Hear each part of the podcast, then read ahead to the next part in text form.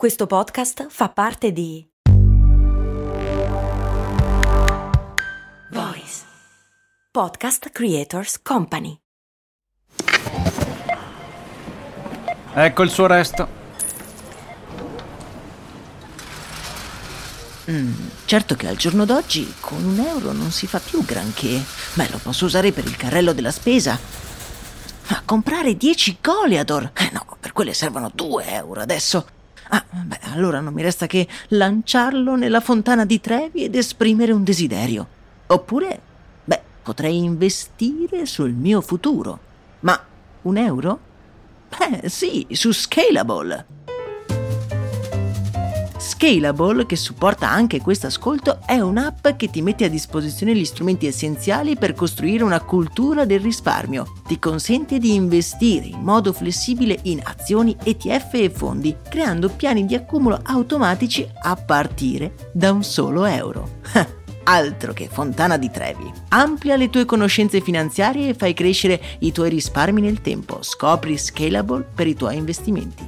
Link in descrizione.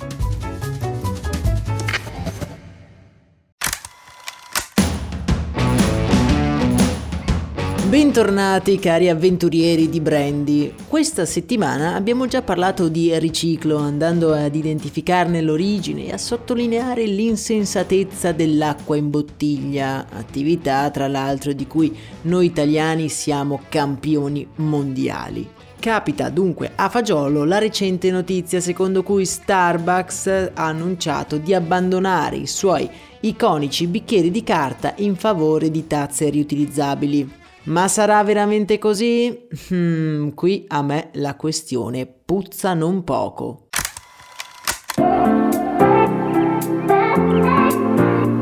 Starbucks in realtà è stato già grande protagonista di queste frequenze. Ne abbiamo prima rivissuto la storia su storie di brand e poi ne abbiamo evidenziato alcune delle sue strategie più interessanti. Tutti i link li trovate ovviamente nella descrizione di questo episodio se volete approfondire la questione. Come tutti sappiamo, Starbucks è un business globale, uno dei simboli della globalizzazione. Ha decine e decine di migliaia di store sparsi in tutto il mondo che, come è facile intuire, generano una quantità di spazzatura incredibile. Certo, la carta dei bicchieri può essere riciclata, ma come dice lo stesso responsabile della sostenibilità dell'azienda, c'è un problema strutturale nel riciclo. Come qual è il problema del riciclo? Beh, che parte di esso è affidato ai consumatori, che ovviamente non sono affidabili. Nella vita frenetica, che ne so, dei newyorkesi è più facile lasciare il bicchiere sul sedile della metro piuttosto che cercare per tutta la città un cestino della raccolta della carta. Il piano di Starbucks è quindi quello di non fornire neanche l'opzione del riciclo al cliente. Il suo obiettivo è quello di non produrre più rifiuti, e questa è la notizia da prima pagina che abbiamo letto tutti, ma visto che noi siamo degli attenti indagatori della realtà, ci rendiamo conto che le implicazioni di questa notizia, che ha fatto molto scalpore, sono innumerevoli e potrebbero essere disastrose per il brand Starbucks.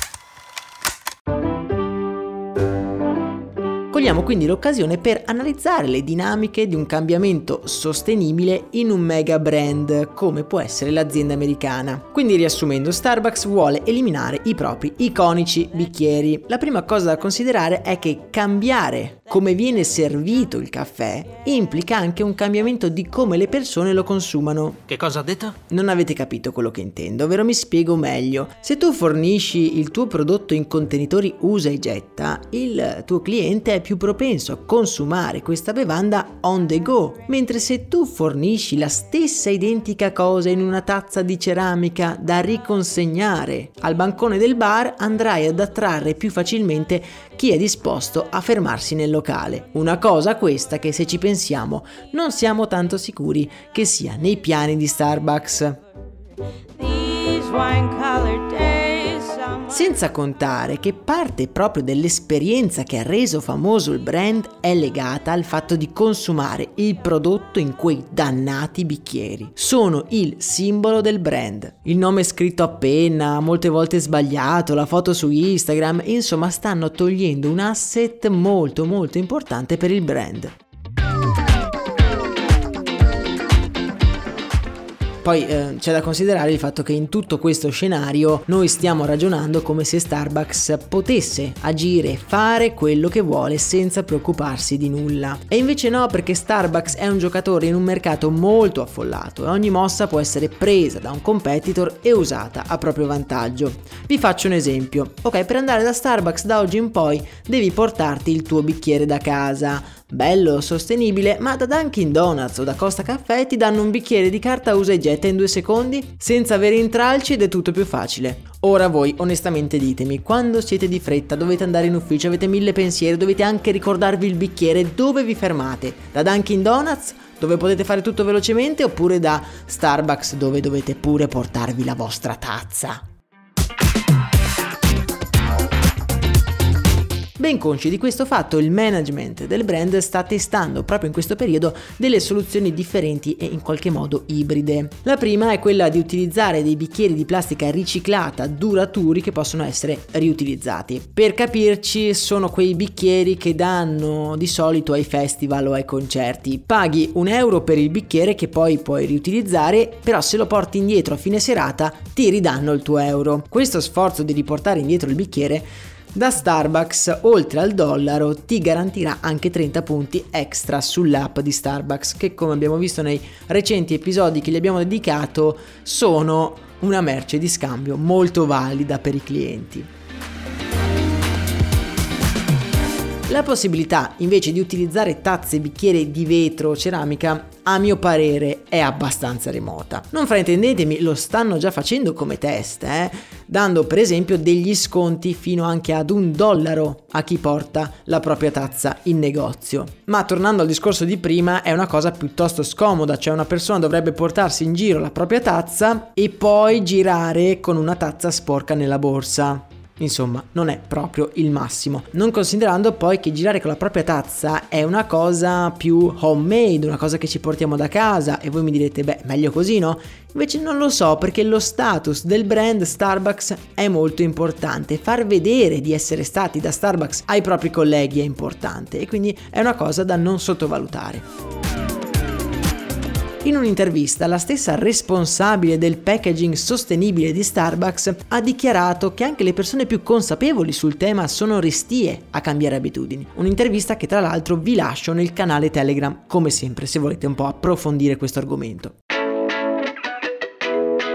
Aggiungiamo poi che in una nota l'azienda ci fa sapere che non è sua intenzione eliminare la carta e la plastica definitivamente, ma entro il 2025 si impegnano a rendere l'opzione usa e getta più sconveniente per il cliente finale, cercando così anche di preservare tutti gli attributi intangibili del brand. Come abbiamo visto il tema aziendale di prendere decisioni più sostenibili è un tema molto complesso, che poi anche dietro il termine sostenibilità ci si potrebbe fare un discorso di ore e ore e dietro ogni decisione sono nascoste molte insidie organizzative logistiche per il brand. Per farvi un altro esempio, non so se vi siete accorti, ma ormai da qualche mese i vasetti di yogurt Yomo vengono venduti in carta. Una bella iniziativa, ma questa scelta a livello logistico organizzativo che cosa ha comportato? per l'azienda. Sarebbe utile indagarlo. In realtà sono temi complessi e interessanti che ora che ci penso potrebbero diventare un appuntamento fisso qui su Brandy. Potremmo prenderci, che ne so, un giorno alla settimana per andare ad indagare dietro le azioni del brand sotto il termine sostenibilità, un termine sempre troppo spesso mal interpretato secondo me. Fatemelo sapere, come sempre nel canale Telegram, in descrizione vi lascio come vi dicevo tutti i link per approfondire sia la storia di Starbucks sia anche eh, gli scorsi episodi in cui abbiamo parlato del brand. E io ora vi lancio una provocazione. Se il vostro pizzaiolo di quartiere, quello che vi vende la pizza al taglio, vi dicesse guarda io non ve la metto più nel cartone ma tu devi portarti un piatto per portarti la pizza a casa, voi cosa fareste? Andreste sempre da quel pizzaiolo oppure cambiereste? Fatemelo sapere che sono veramente curioso, sempre nel canale Telegram. Per oggi è davvero tutto, ci vediamo domani con una nuova campagna pubblicitaria da analizzare, io vi abbraccio forte, un saluto da Max Corona.